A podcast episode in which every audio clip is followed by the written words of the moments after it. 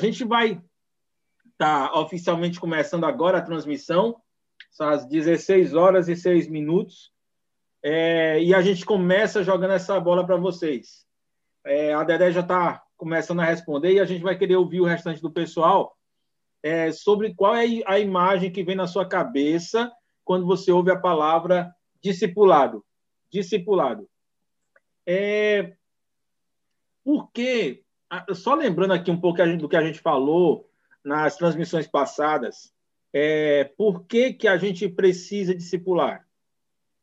Então, a gente chegou à conclusão naquela conversa que Deus está é, historicamente reunindo um povo para si, um povo santo, é, que ele tem retirado desse mundo tenebroso, trazendo para o reino da luz, para que eles possam resplandecer a sua glória.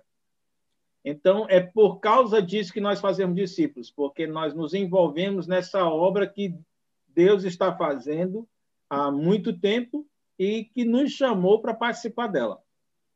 A gente viu também sobre o que era fazer, sobre o que é fazer discípulo. E nós concluímos que fazer discípulo é se envolver nesse processo que Deus está fazendo, usando a palavra de Deus com apoio do Espírito Santo, para levar pessoas do mundo das trevas para o reino de Cristo Jesus. Então, basicamente, foi isso que a gente falou sobre o que é, o porquê e o que é fazer discípulo. Josué, diz aí, é, nas outras duas, é, nas outras duas lives, a gente falou sobre como fazer discípulo e quem deveria fazer discípulo. O que é que você diz? É isso mesmo. Olha só, antes de eu falar, é, já tem gente respondendo aí, ó. Alguém diz que quando pensa em discipulado, pensa em churrasco. Aí vem um outro mais espiritual e diz leituras que edifiquem. A Ive juntou tudo. Café no Poticabana, lendo um livro, conversando e orando. Interessante isso, né? Ah, mas olha lá, nós é, tratamos é, de, de, como se faz discípulos e também quem faz discípulos, nas as duas últimas, né? O como, não sei se vocês vão lembrar, tinham quatro palavras com P: proclamação, prece, pessoas e perseverança. Proclamação, porque a palavra ela deve ser proclamada de qualquer maneira. É, prece tem a, a, ideia da oração. O Dário é um dos, dos que mais defendem isso, né? Nós oramos menos. Por mais que a gente invista tempo em oração, sempre que a gente vai olhar para a agenda, nós oramos pouco. E a oração é uma dependência do Espírito Santo para que ele haja e que o discipulado seja feito da forma que Deus quer. Pessoas que são cooperadoras de Deus. Então, a proclamação ela é feita por pessoas, a oração é feita por pessoas dependentes. E a perseverança, porque o discipulado ele vai acontecer desde o evangelismo passando pela integração na igreja, maturação e multiplicação, e ele perdura até a volta de Cristo, mas ele acontece passo a passo. Então é, é necessário perseverança. Ninguém, nós não temos assim uma fábrica ou uma máquina de fazer discípulos perfeitos, né? Cada um no seu tempo, inclusive nas fases. Cada pessoa que é alcançada passou um tempo dentro dessa fase discipular ou evangelismo, Outros demoram um tempo maior, um tempo menor na, na fase de integração na igreja, entendimento da comunidade, distribuição em células, a entender o, qual é seu dom e como usar seu dom na igreja. Ou seja, é necessário que a gente respeite essa, esse tempo. Então, isso é perseverança. Então, as palavrinhas do como fazer discípulos são essas quatro: proclamação, prece, pessoas e perseverança. O quem faz discípulos, que foi o último, é, respondido assim de uma forma muito, muito fácil, né? Todos. Olhando para a grande comissão, e nós conseguimos, na última, no último podcast, desmistificar aquela ideia de que a grande comissão foi dada só para os 11, mesmo porque não só eram os 11 que estavam ouvindo, provavelmente, tudo que estava sendo dito ali. É, todos nós devemos participar do processo discipulado. Então, todo crente é, alguém até fez uma pergunta, se não me engano, foi Felipe que fez a pergunta na semana passada. Quais são as habilidades ou os pré-requisitos para que nós possamos discipular alguém? E o pré-requisito para você discipular é ser crente. Se você é crente, você está envolvido no processo discipulado. Muito bem. E, e, e é interessante isso que está falando, Porque, Josué, às vezes eu fico pensando, é, olhando para o tamanho da nossa igreja, né? 700 pessoas, mais ou menos. 700, teoricamente, 700 discipuladores. Eu fico imaginando o impacto que, esse, que essa multidão é capaz de causar aqui em Teresina, talvez até além de Teresina, num período como o que nós estamos passando. Porque é o seguinte, está complicado para a gente fazer evento fora, está tá complicado para fazer retiro, está complicado para a gente fazer é, um culto especial para juntar gente, para fazer evangelismo desse tipo, é, desse tipo orgânico, corporativo, né? É, melhor dizer corporativo do que orgânico. E mas está tão fácil de você chegar na vida íntima das pessoas que o pessoal que estava achando que a vida estava muito legal, estava muito boa, tudo estava indo bem, agora percebe que as, as convicções, a, os fundamentos, a, aquilo que eles tinham por seguro, não é tão seguro assim. E, que, e tem um troço que é a consequência do pecado que está batendo na porta do pessoal, que é a morte. Então, é um momento muito impressionante. E aí, quando tu fala assim, ah, o que, que precisa discipular? Às vezes, todo mundo, todo mundo da igreja que é cristão tem, a, tem condição para fazer discípulo. Então, você termina, chama a atenção assim, se tem gente na igreja que não está fazendo discípulo, por que, que não está, cara? Por que, que eles não estão envolvidos? E, e é, é a, a, a experiência é tão fantástico, Josué, de você se aproximar de uma pessoa que é incrédula e ser usado pelo Espírito de Deus, ser usando a palavra de Deus, levar essa pessoa a tomar uma decisão por Cristo Jesus, de todas as conquistas que alguém possa ter profissionalmente, é, todas as conquistas que alguém possa ter em termos de diplomas, eu não sei se haverá, havia, haverá algo comparado a você perceber que foi usado por Deus para levar uma pessoa a entregar-se a Cristo Jesus.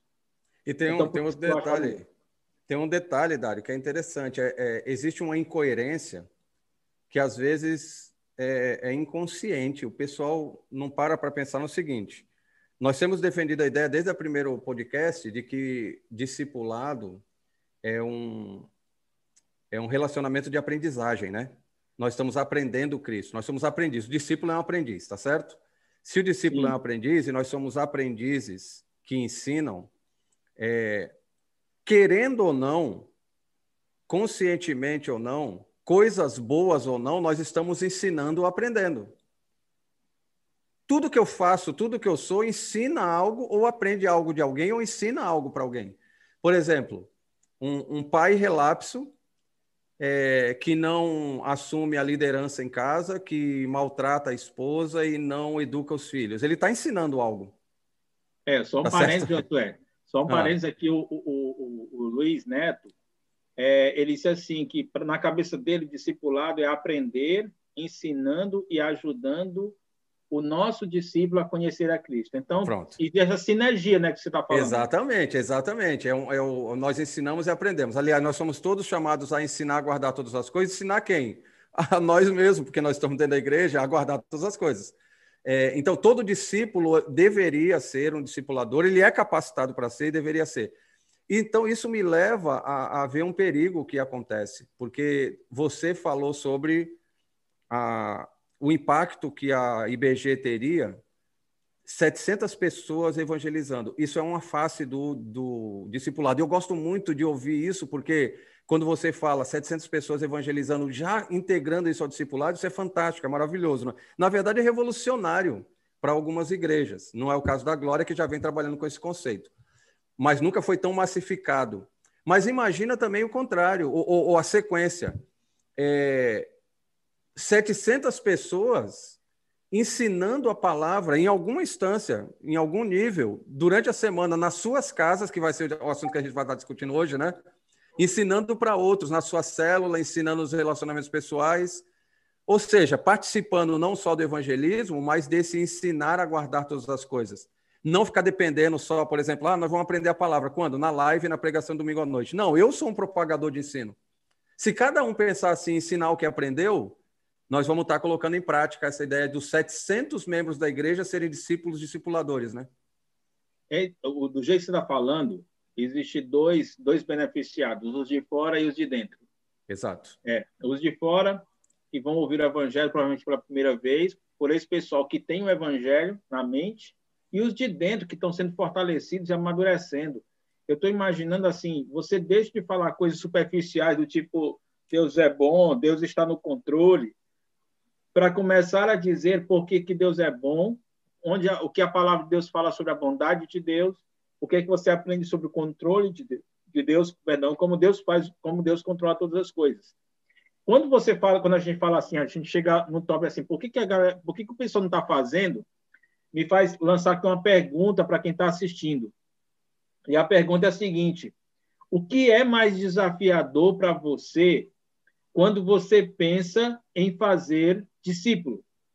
O que é mais desafiador para você quando você pensa em fazer discípulos? Ah, o que é, qual é a, qual é a parte mais difícil desse, desse ministério de poder discipular pessoas? Ah, só, só destacando aqui o que, que a irmã Elizabeth falou da, da ideia anterior, que ela disse que discipulado para mim é também a ideia de andar junto numa estrada de mão dupla.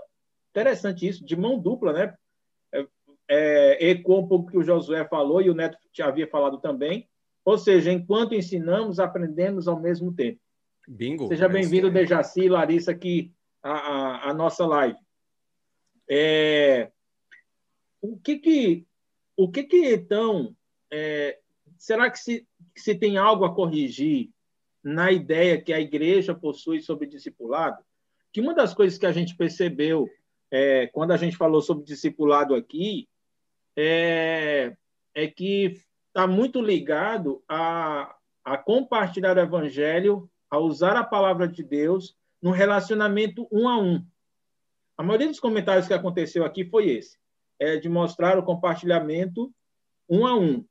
Mas será que o discipulado ele está restrito apenas a isso? Lembra que ah, quando Jesus, é, a gente recentemente estudou o Evangelho de Marcos, e Jesus falou sobre o que seria necessário para é, para segui-lo. Ele falou isso é, diversas vezes.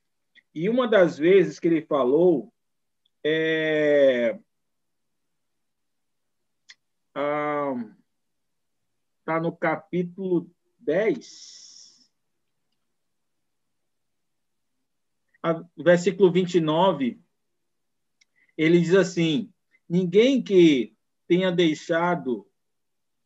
Aliás, um pouco antes ele diz: é, Para o homem impossível, mas para Deus não. Todas as coisas são possíveis para Deus. Então Pedro começou a dizer: Ele não deixamos tudo para seguir-te, para seguir-te, ou seja, a palavra de ser discípulo. Não deixamos tudo para seguir-te. E aí ah, Jesus diz: Ninguém que tenha deixado casa, irmãos, irmãs, mãe, pai, filho, campos por causa de mim e do evangelho deixará de receber cem vezes mais já no presente, no tempo presente, casas, irmãos, irmãs, mães, filhos e campos, com ele perseguição e na era futura vida eterna. Contudo, muitos primeiros serão últimos. O que se percebe nesse texto é que a ideia de seguir Jesus é você pagar um preço para poder andar com ele. Só que esse negócio de pagar um preço para andar com Jesus, para andar com ele, não é coisa que acontece, não é algo que acontece só quando estamos juntos com alguém, quando estamos sozinhos também. Então, quando eu estou sozinho no carro, no trânsito, quando eu estou é, me relacionando com, com, as, com, a, com a minha esposa, quando eu estou é, trabalhando ou estou no colégio, em cada uma dessas circunstâncias, eu preciso agir como discípulo de Jesus, eu preciso andar por onde Jesus andou. E isso é discipulado. E esse discipulado, ele deve ser orientado pela palavra de Deus em diversas instâncias. Eu acho que há dois, há, dois erros básicos que são cometidos, que é até ah, destacado pela, ah, pelo pessoal do Projeto Videira. Primeiro, quando você pensa só nessa ideia do discipulado sozinho, né? Um a um. Que foi isso que eu falei. O, a segunda falha é quando você pensa no empreendimento é, missionário que vai para outros locais, para outras nações, para outros povos, ou seja, só, só é um, uma, um discipulado missionário se eu sair da, dos limites da minha cidade e for mais longe. Então, são dois extremos. Ou o discipulado vai acontecer aqui numa intimidade entre duas pessoas, ou então, quando vai, quando passa do limite da sua cidade. Mas a minha pergunta, Josué, é: será que discipulado se resume a isso? Onde nós devemos é, a, onde nós devemos desenvolver discipulado dentro da igreja? Então, e aí, é, deixa eu jogar um pouquinho mais de farinha no ventilador. Você apontou dois erros e eu queria trabalhar um pouquinho esses dois erros. Não que, que hoje nós tenhamos uma, um, um podcast ou uma live histórica só dos lados negativos. Daqui a pouco a gente vai mostrar correções para esses erros, né? mas nós temos que apontar os erros para poder corrigir, tá certo? É, olha só, vamos pensar na primeira parte que tu falou. O discipulado acontece só aqui que nós já temos alguns problemas é, ligados a isso. Primeiro, porque o discipulado ele é o, ele vem do, do, do mandato da grande comissão e de fazer discípulos. É, quando lá diz que esses discípulos deveriam ser todas as nações, já sai desse nosso gueto, só na nossa igreja. Então a igreja muitas vezes vira essa ratoeira espiritual, né? Vamos trazer alguém para o abate dentro da igreja, onde o pastor prega e a pessoa vai se converter. É, não, não é assim que funciona.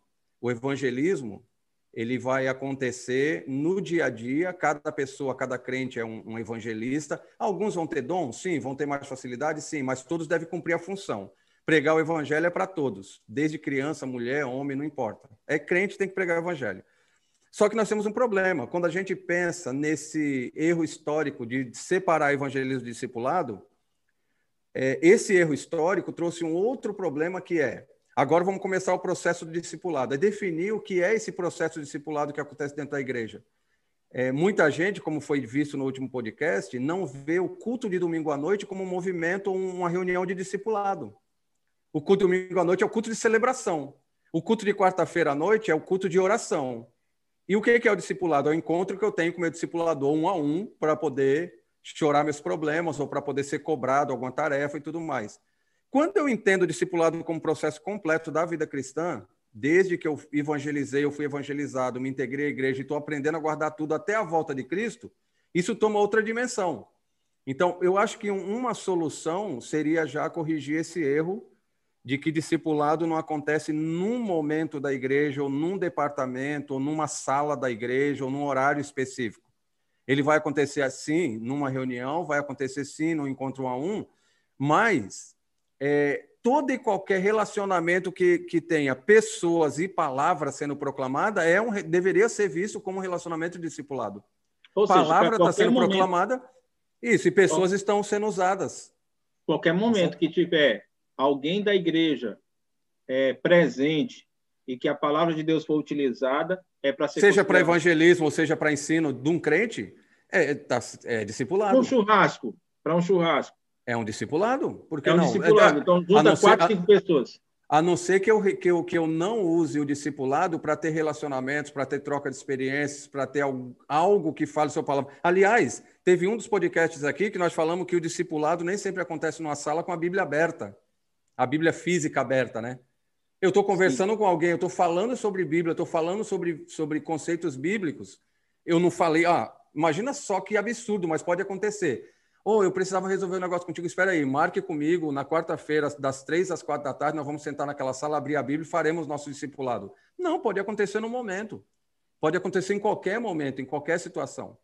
Tá certo? Então, nem toda reunião é discipulado, mas sempre que houver transmissão de palavra e edificação de pessoas ou evangelismo, nós estamos falando de processo discipulado.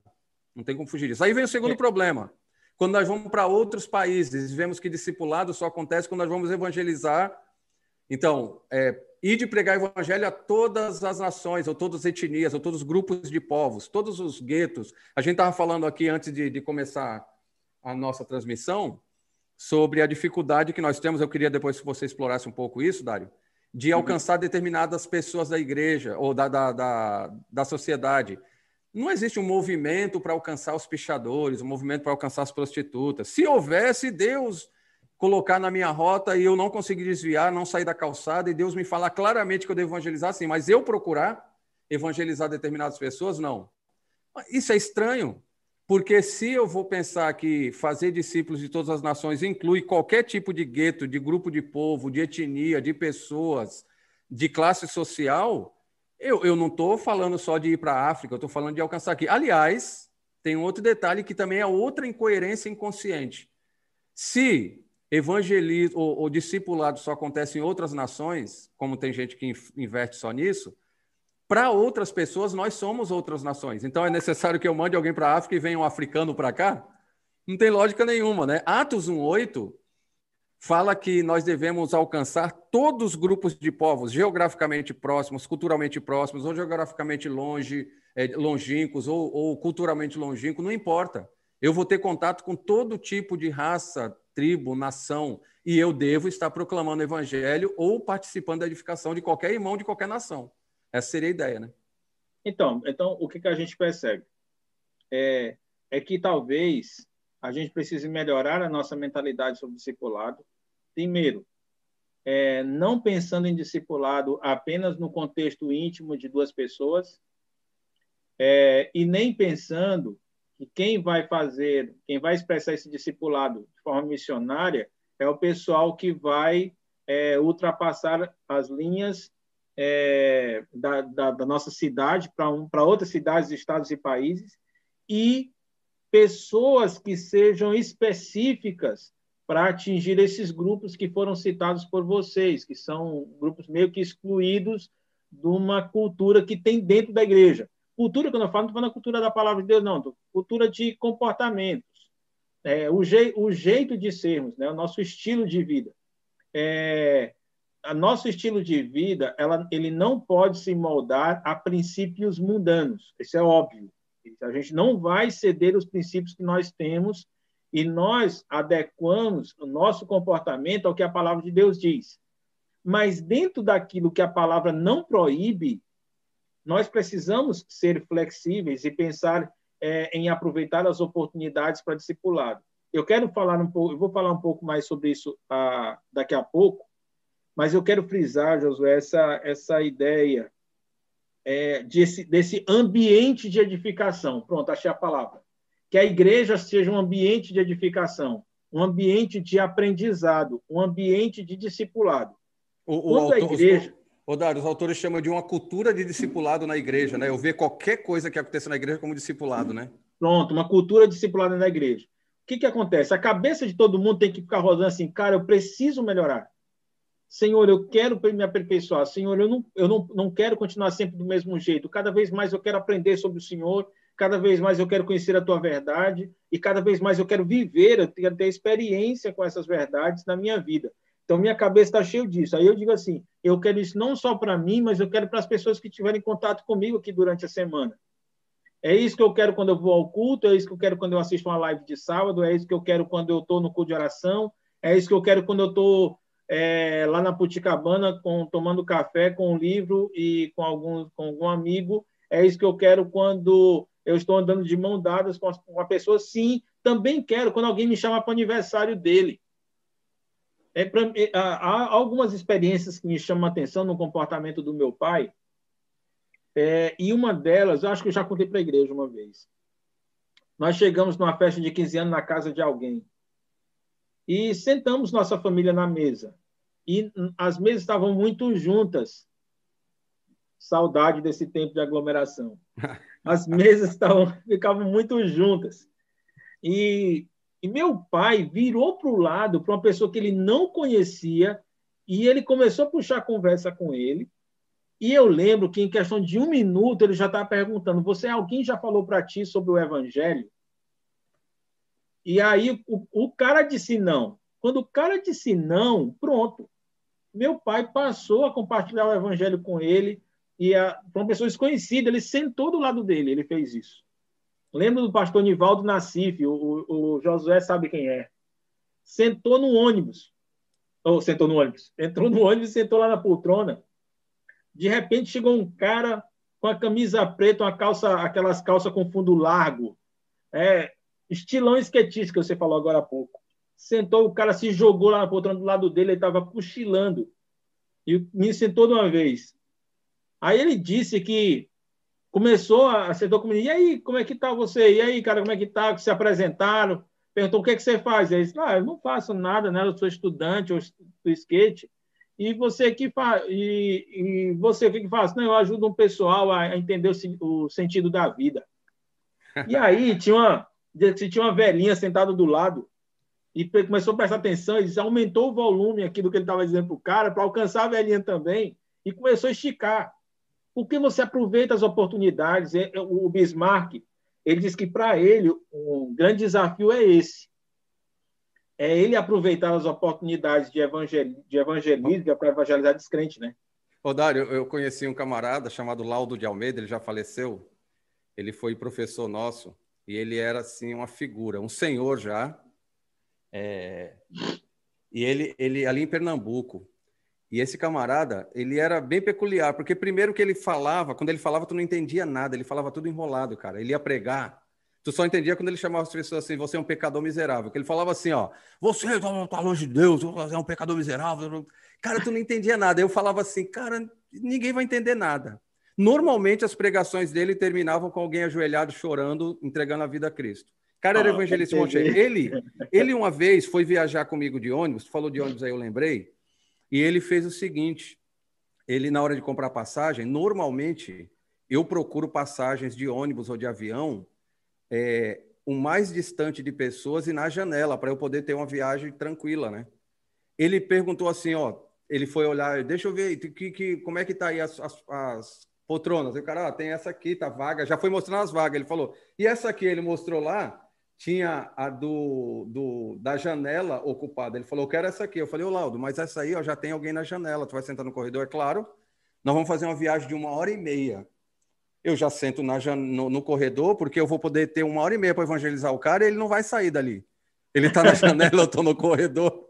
Ou seja, o cara ele planejava uns negócios assim, cara. Ele ele estava embaixo de um coqueiro com um camarada, aproveitando a sombra do coqueiro, e começou um papo com o cara do nada. Oh, é impressionante, né? O coco verdinho. Ele já pensou um coco desse gelado agora? E o cara, é verdade, um coco gelado agora ia bem nele.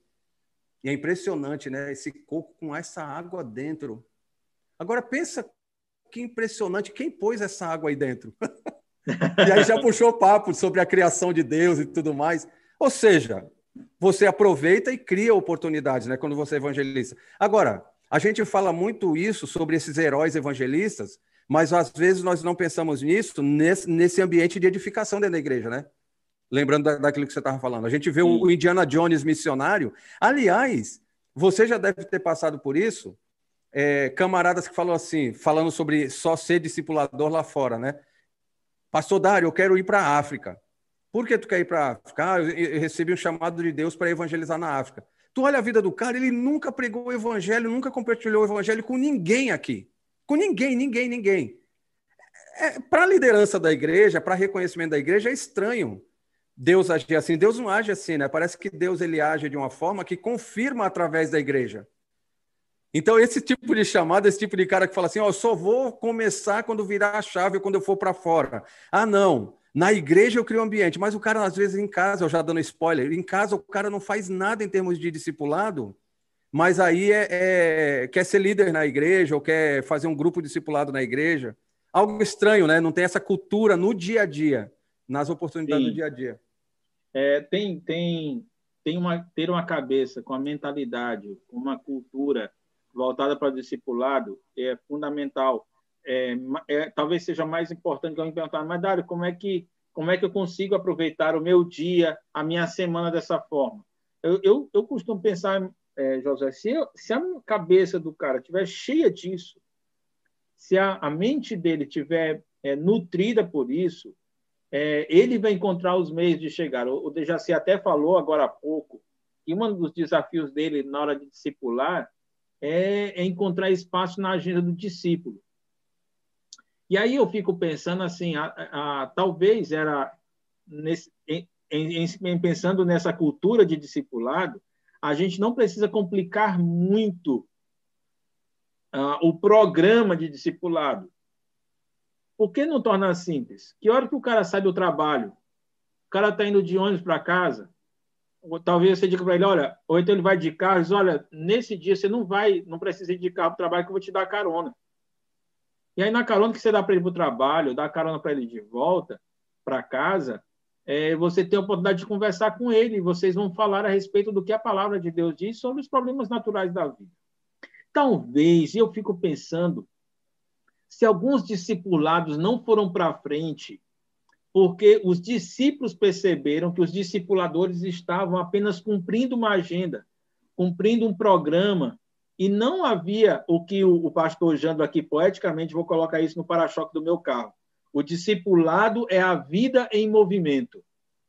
É, a pessoa, ao invés de perceber que ela tem vida sendo transferida de uma pessoa para outra quando está discipulando, é, por não perceber isso, transformou o discipulado num programa. O discípulo sacou isso e disse: não, esse cara só quer cumprir a tabela dele e prestar conta lá com o líder que ele conseguiu vir conversar comigo.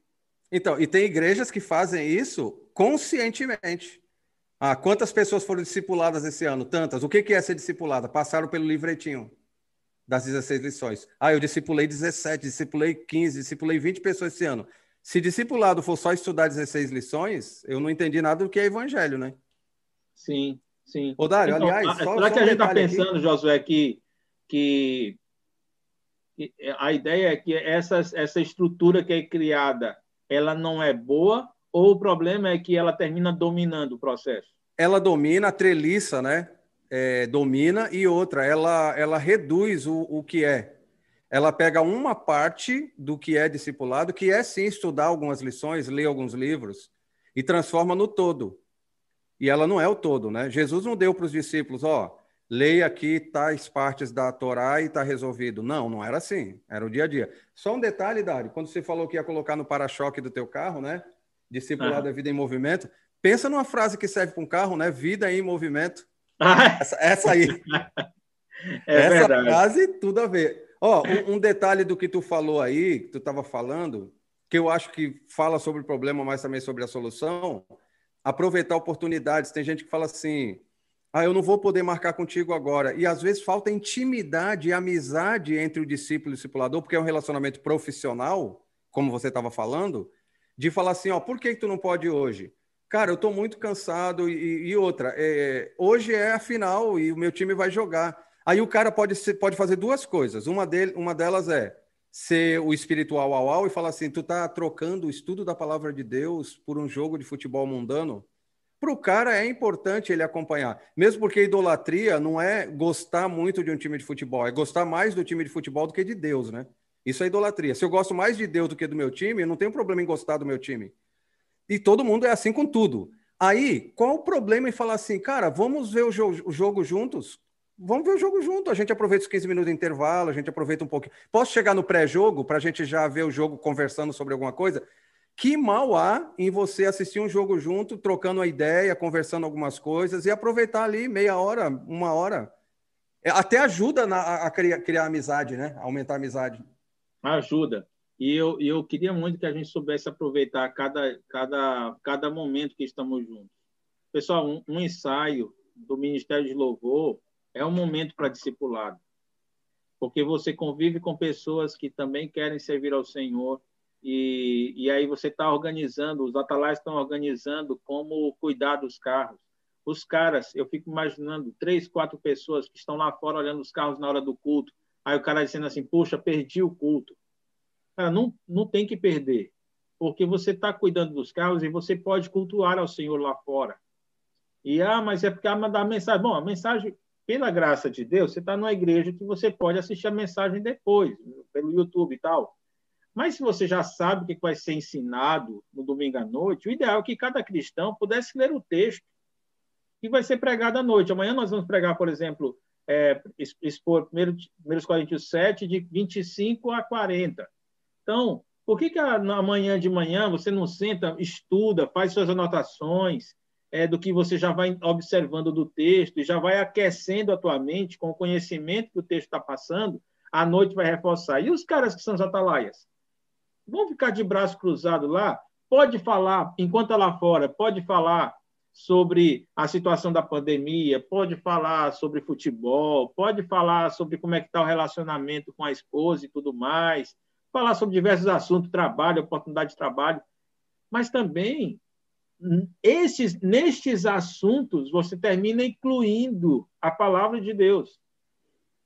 É, tudo, é, é muito possível falar. O, o que eu estou querendo mostrar é que você aproveita cada ocasião, cada situação que você está em convívio com irmãos para usar a palavra de Deus para fazer discípulo, para ajudar a, a seguir a Cristo Jesus, para motivar a seguir a Cristo Jesus. Isso tudo falando é, do que acontece dentro da igreja, né? Uhum. Olhando... Dário, um, um, detalhe, né? Você falou sobre o, o louvor. É, se a gente vê o culto de celebração, o culto de domingo à noite como um ambiente de discipulado, é, isso justifica aquela chatice que nós temos às vezes, né? Já discuti isso tanto com, com o Kennedy, ele se preocupa com isso também. Eu vejo a preocupação aqui na Glória, não vejo em tantas igrejas. É, quando nós cantamos, nós estamos ensinando. Aliás, nós estamos ensinando com as letras, estamos ensinando com as atitudes, né? Você mesmo já chamou a atenção da igreja de meu, uma música alegre, uma música de celebração e o pessoal lá tudo cabisbaixo, com a mão no bolso ou sentado. É, se isso é ensino, né? Como é que nós aproveitamos todas as oportunidades? Não só na pregação, não só a pregação e ensino, é, as atitudes também, né? E tem dois detalhes aqui, dois, duas mensagens que se complementam. Não sei se foi de propósito. O Carlinhos falou que é mais difícil quando a gente trata o discipulado só como uma tarefa e a Sara falou que confrontar dói mais, mas nos molda sermos como Cristo. Por que elas se complementam? Porque é mais fácil, sim, eu tratar como uma tarefa. Então é mais difícil quando a gente trata o discipulado só como uma tarefa. É difícil. Mas para alguns, colocar como uma tarefa, é, encaixei na minha agenda. Deu, deu, não deu, não deu, risquei.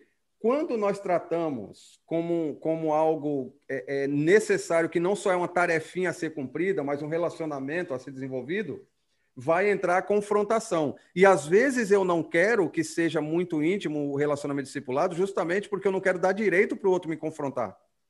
Nós não vamos pensar nisso, né?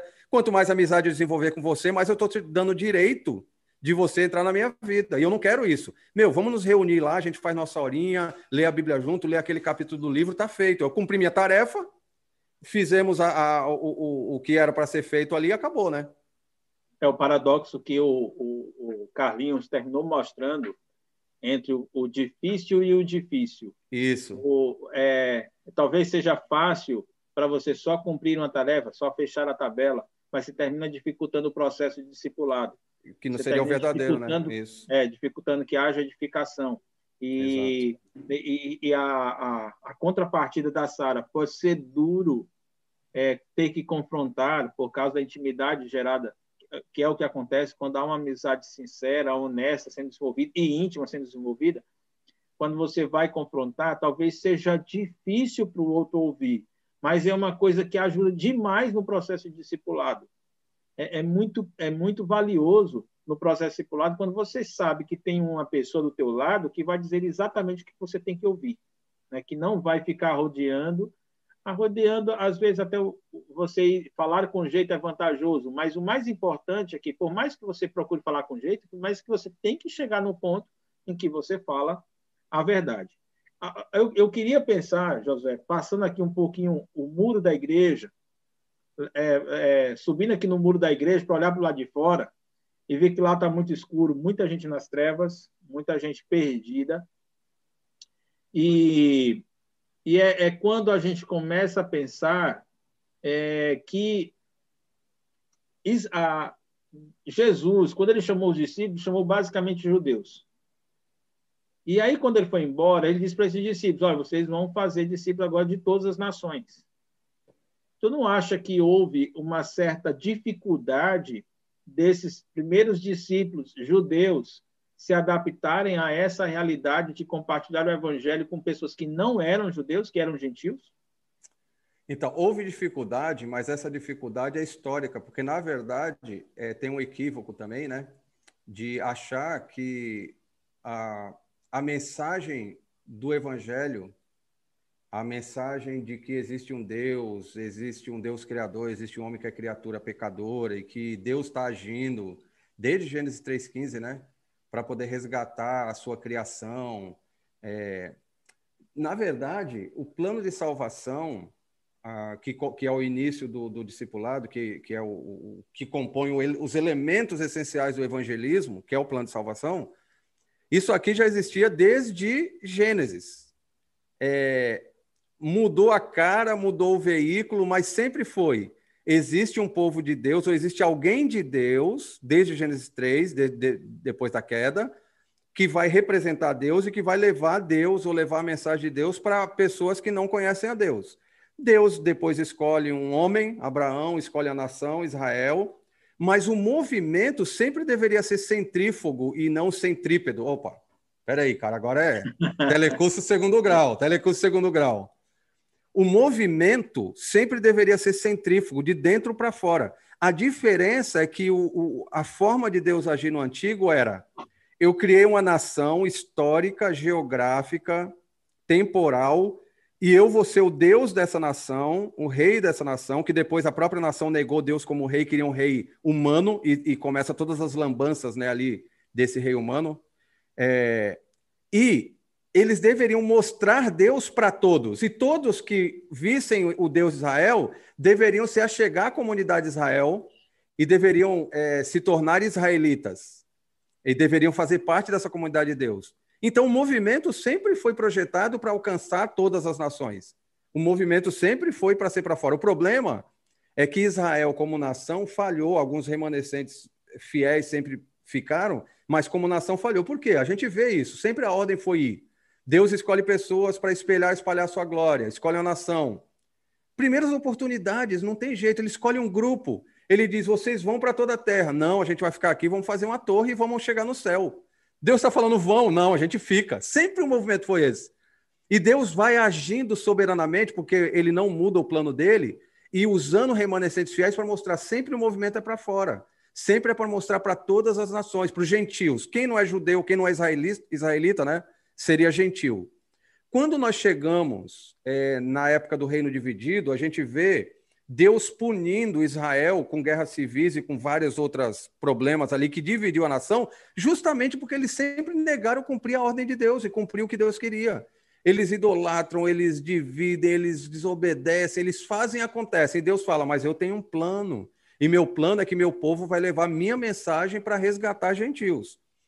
Esses, esse reino dividido volta agora, depois do período de silêncio, sob a bandeira de Judá. Quem nós encontramos no Novo Testamento quando Jesus que é a manifestação máxima de Deus, Jesus, né? o, o segunda pessoa da Trindade encarnada. Ele encontra quem? Ainda judeus, agora ainda se imaginavam um povo exclusivo de Deus, de Israel. Deus já tinha dito para eles que não eram mais eles, o ápice já tinha chegado, eles tinham sido divididos, eles são judeus.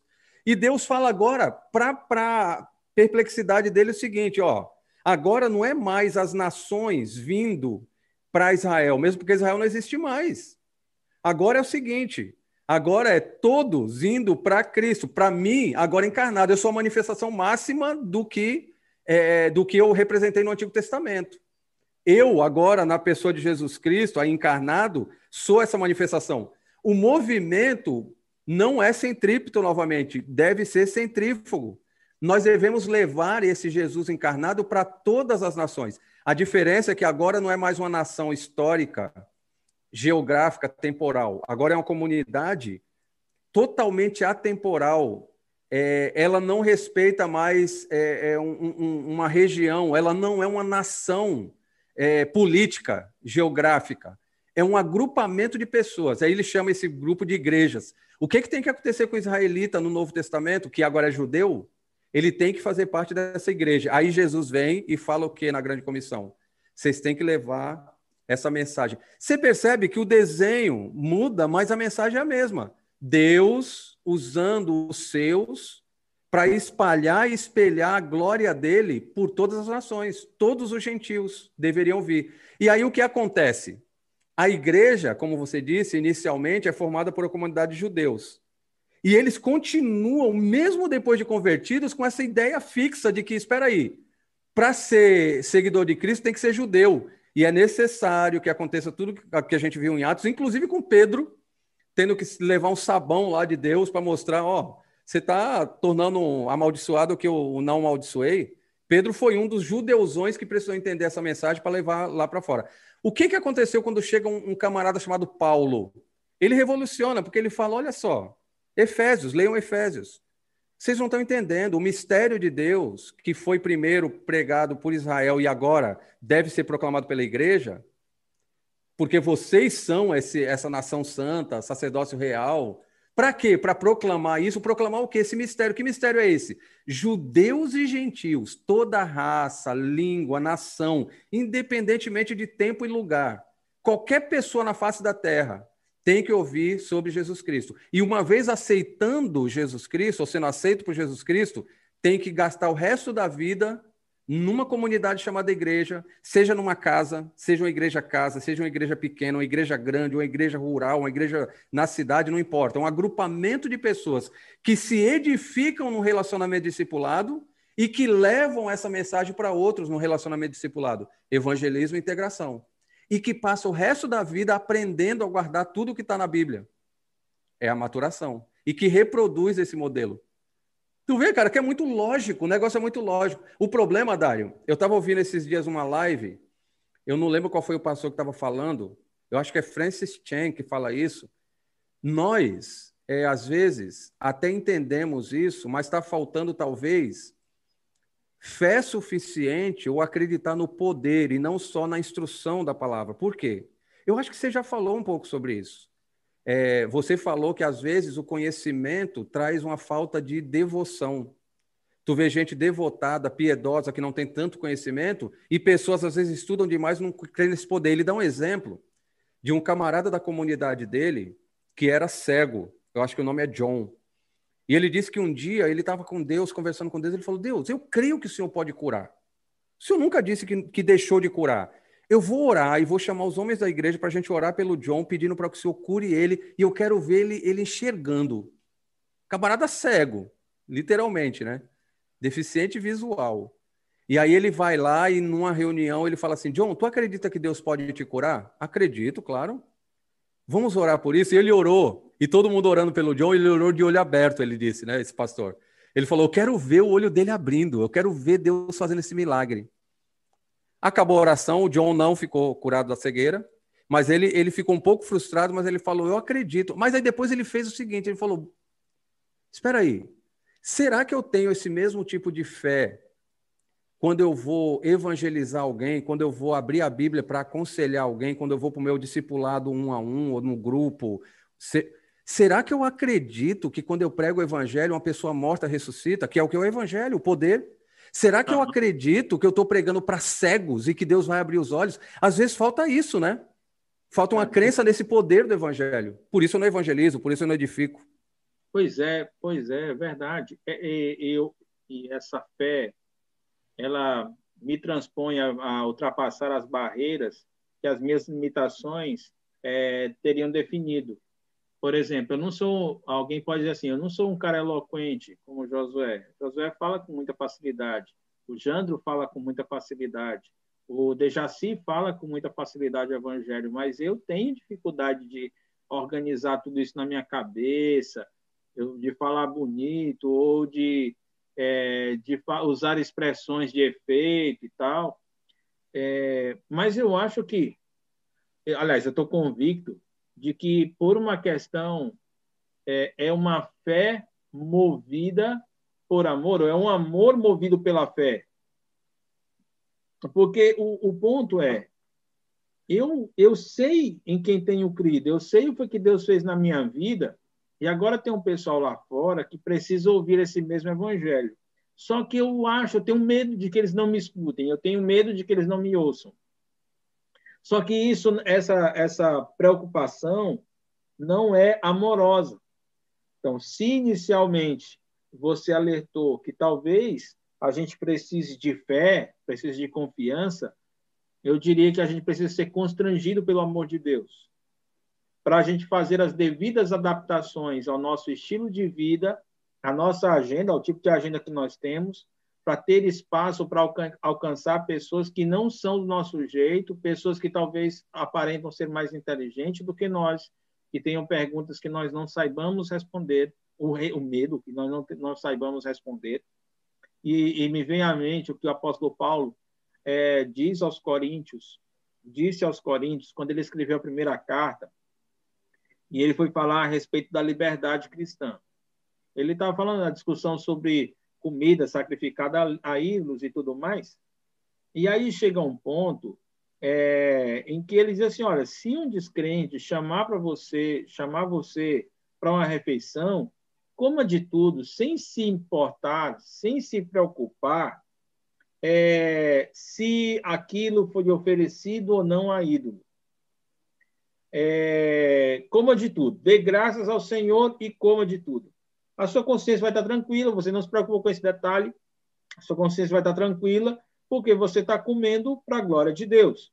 Aí é quando tem aquele famoso versículo: assim quer você coma, quer você beba, quer, quer você faça qualquer coisa, faça tudo para a glória de Deus. E a gente aplica, e não está errado em aplicar esse versículo ao fato de que tudo que nós fazemos tem que é, explore, perdão, tem que expor essa grandeza, essa glória de Deus, isso é verdade. Mas a preocupação de Paulo parece que era uma outra.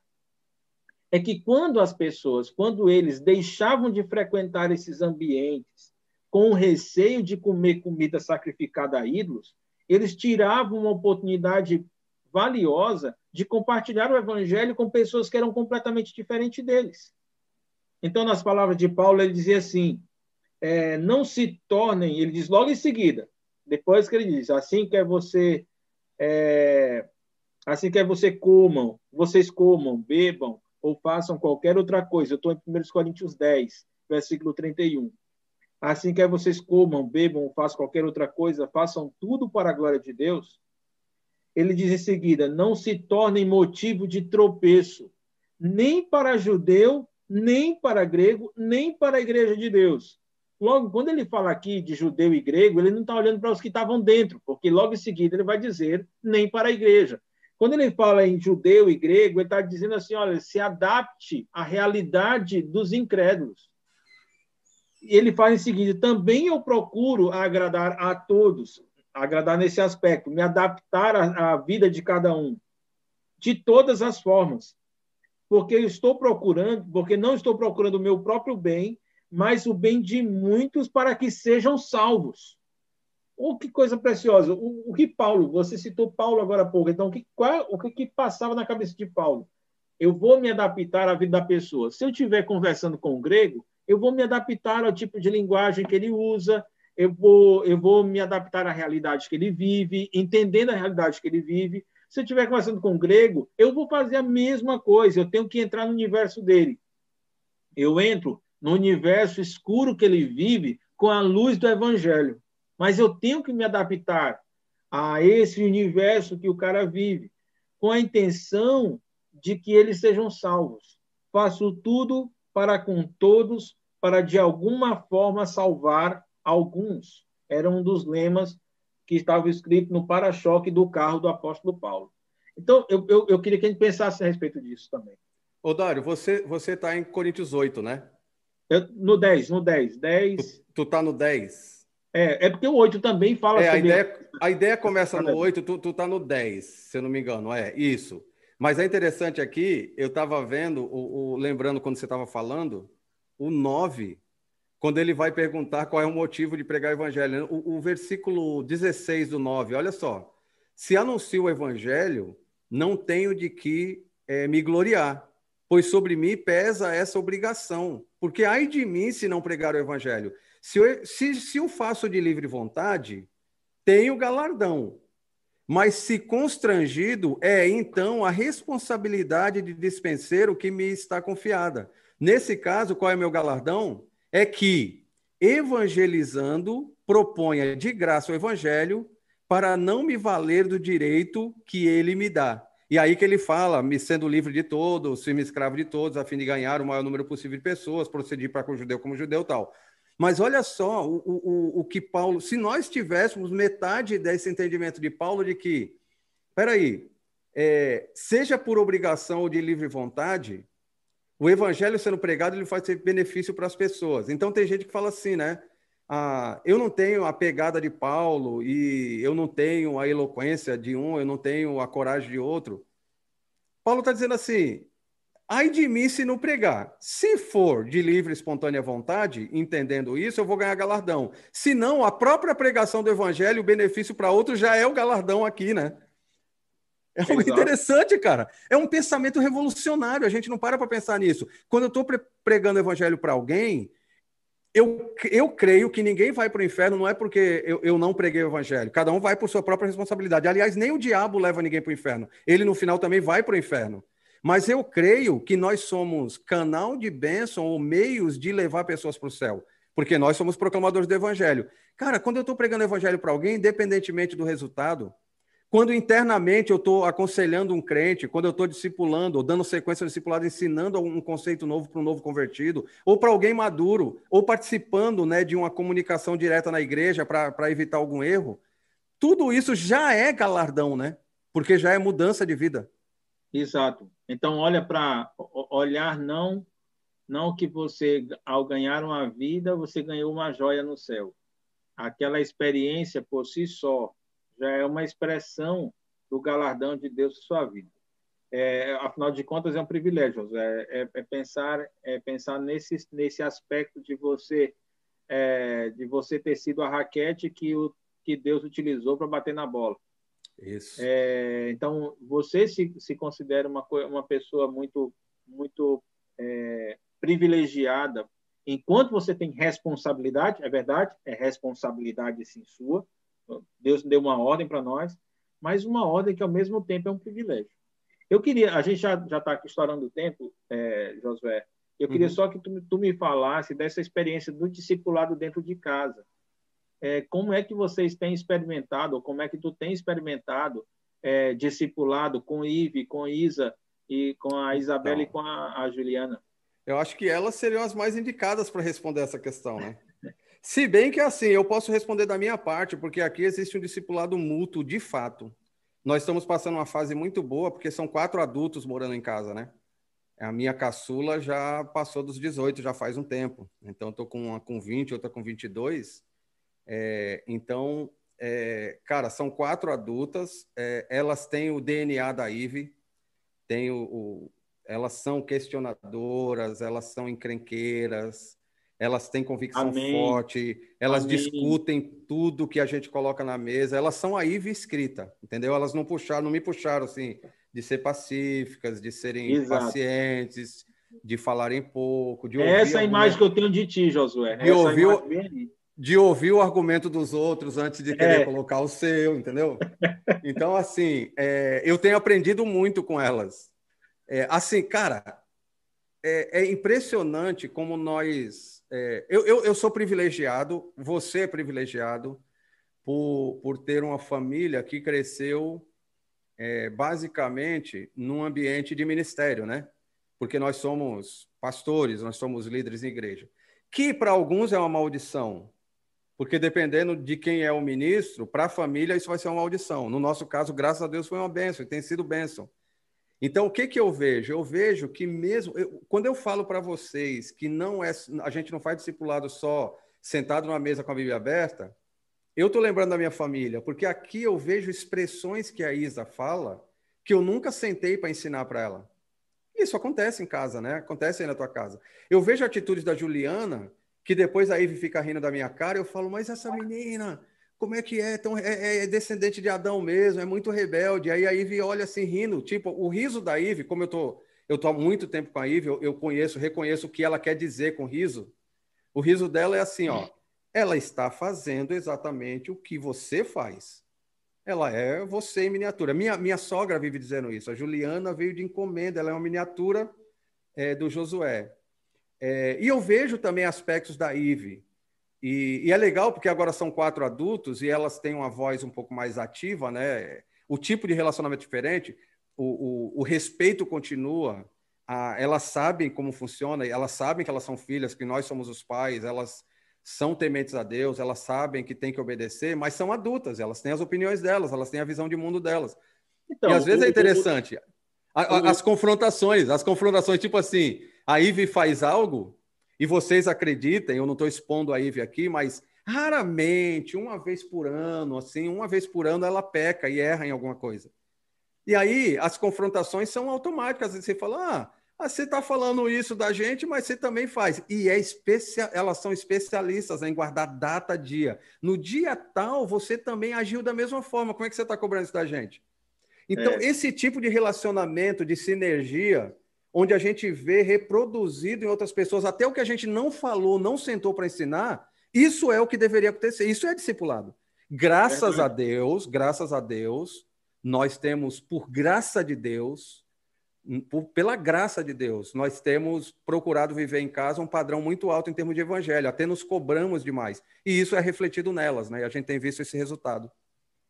É, o, o, tu fala assim, e eu acho que isso deve ser uma, uma palavra de ânimo é, para pais hoje que têm terceirizado. A Elizabeth falou alguma coisa sobre isso. Muitos pais hoje terceirizam discipulado para a igreja, professores, pastores, e esquecem de discipular seus filhos.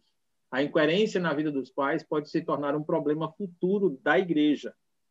É, é, posicionado dessa forma é interessante, porque provoca realmente todos os pais que estão assistindo a se questionarem e, mas eu também eu, eu, eu quero esperar que vocês possam entender que isso pode acontecer na vida de vocês.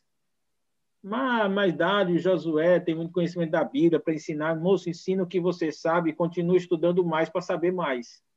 É só mas, isso. Dário, que... Ô, Dário, olha só que estranho. Você é um dos defensores de uma célula mista.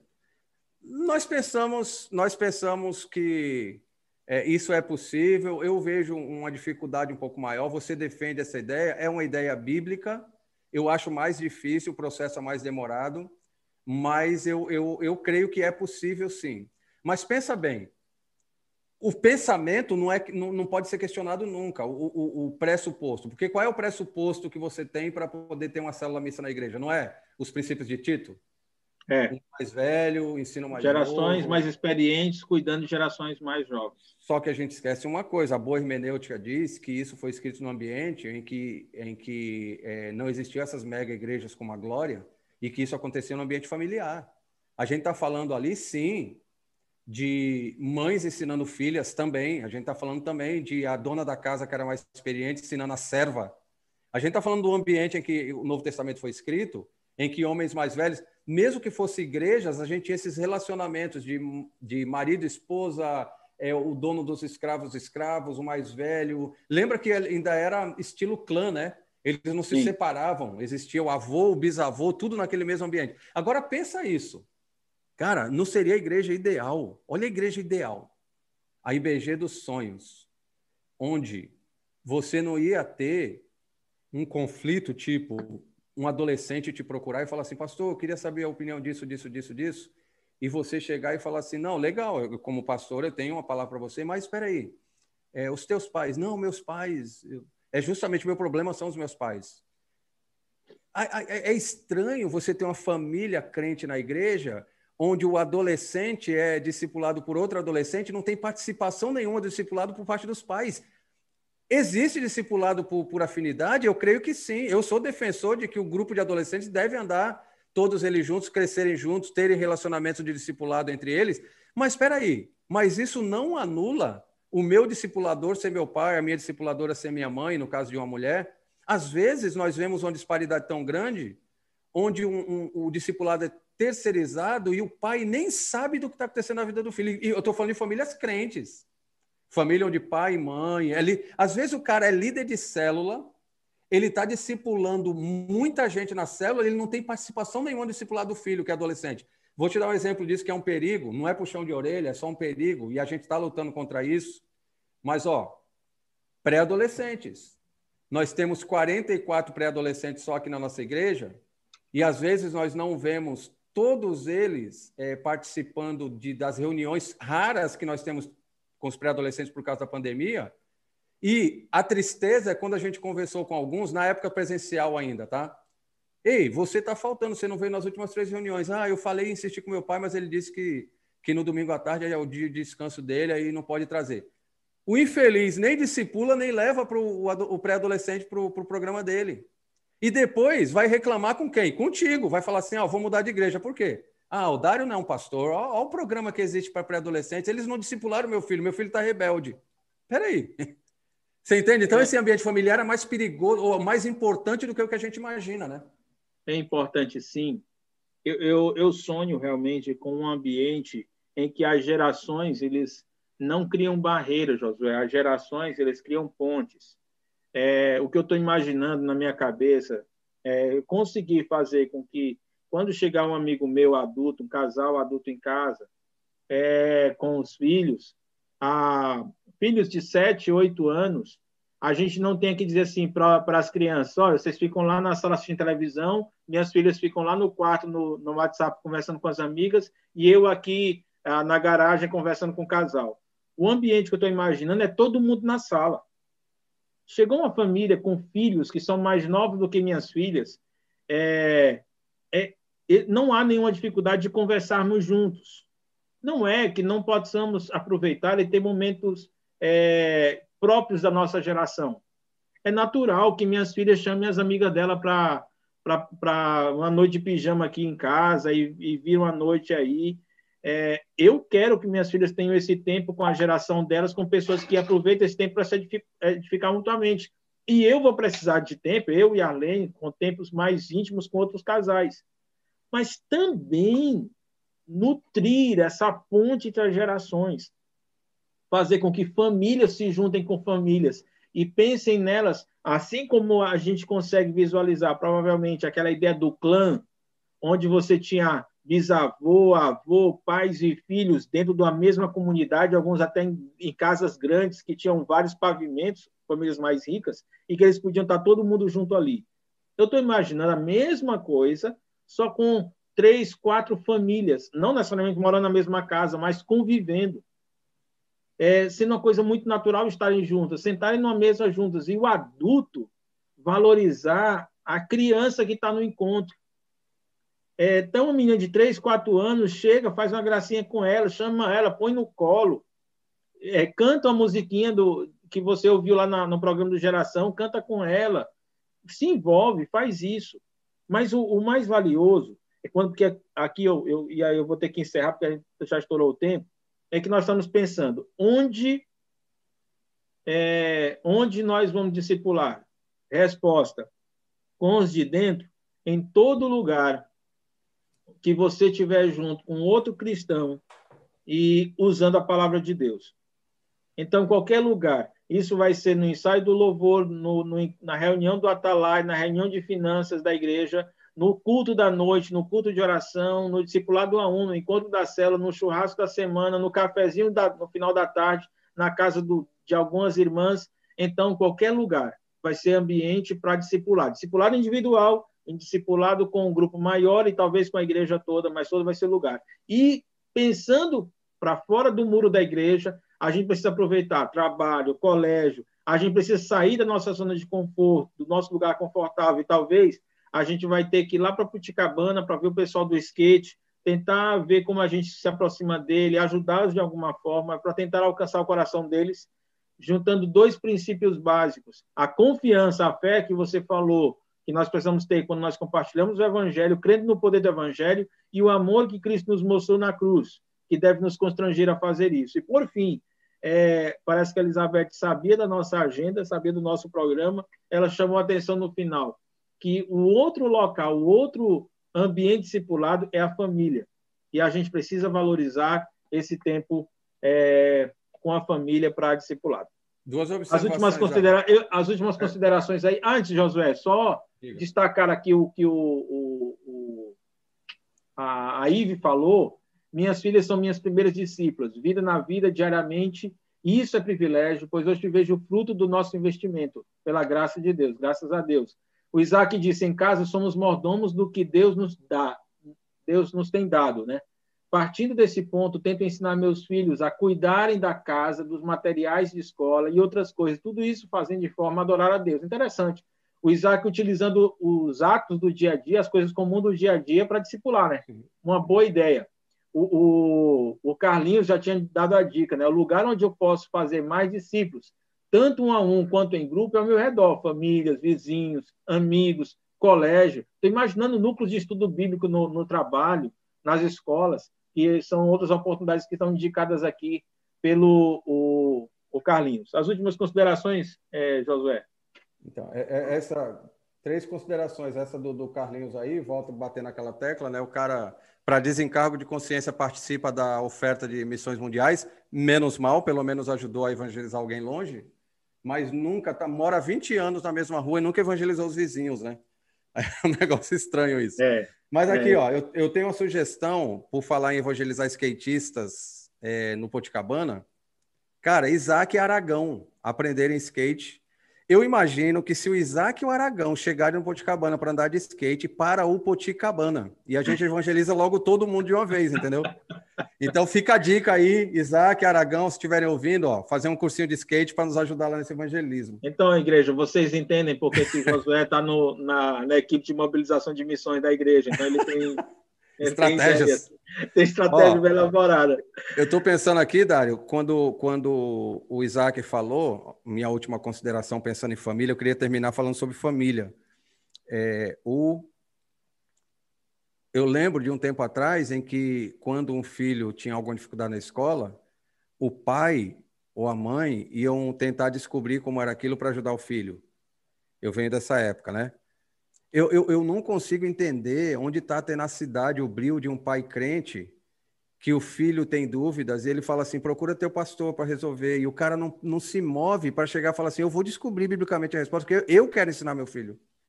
Uhum. Eu, quero, eu quero ter um ambiente em casa onde meu filho vem perguntar, eu falo, filho, eu não sei, eu vou meter as caras aqui, vou descobrir. Quando o cara quer achar tutorial para qualquer coisa, ele acha. Agora, às vezes o cara não quer aprender e ser especialista em Bíblia para aprender, para ensinar a família, né? Ensinar a esposa, e fala, não vejo a hora de chegar logo a um congresso de mulheres para as mulheres instruir minha esposa. Minha esposa não aprende. O cara infeliz nunca ensinou a esposa, não, não, não aprende, não, não se especializa, né? Ou seja, o ambiente onde há pessoas, edificação evangelismo com palavra de Deus é ambiente discipulado. Se nós não nos tornarmos especialistas, nunca seremos bons discipuladores, né? Verdade. Pessoal, eu louvo a Deus pela participação de cada um de vocês. Foi um momento muito bom. Eu finalizo aqui só ecoando a palavra do, do Jandro. Não precisa separar a vida cristã da vida secular. Não existe essa separação. É uma coisa só. O reino de Deus está onde você está. Então, ah, manifeste ou exalte o reino de Deus onde você está. É, vamos Faça... tentar viver a vida de Cristo o tempo todo. Né? Faça como João Alexandre, né? quando alguém perguntar, e a vida secular? Tu fala, de que século tu está falando? vida secular é a minha vida, né? É, exatamente. Vamos orar agora, pessoal. Vamos fechar os olhos aí e buscar o Senhor. Ó Deus, eu quero agradecer a Ti por esse tempo. Nós precisamos da Tua graça agora derramada sobre a minha vida, a vida do Josué e de toda a igreja que se reúne agora comigo. Valorizamos, Pai, será que valorizamos o Senhor? Será que valorizamos a graça que o Senhor derrama sobre nós, os privilégios que o Senhor dá para nós? Será que valorizamos como deveríamos o nosso momento diário contigo? Será que valorizamos como deveríamos o nosso tempo de oração, o nosso tempo de meditação e estudo da palavra do Senhor, o nosso tempo de comunhão com nossos irmãos? Será que valorizamos o tempo que sentamos para estudar a palavra e comentar ou, ou comparar a nossa vida com a palavra do Senhor? Será que valorizamos aquele tempo em que buscamos respostas para as nossas lutas, para as nossas dúvidas, para as nossas para decisões que temos que tomar na tua palavra, conversando numa roda com três, quatro amigos é, na fé? Será que valorizamos isso, Senhor? Se não valorizamos como deveríamos, nós precisamos pedir que o Espírito do Senhor use agora a palavra que foi exposta, as ideias é, fundamentadas na tua palavra que foram expostas, para que, ó Deus, os irmãos sejam motivados a viver todo esse presente, toda essa graça que o Senhor nos deu. Aqueles que não tiveram ainda encontro de célula, que seja um encontro abençoador. É o que te pedimos, é o nome do teu filho. Amém. Amém.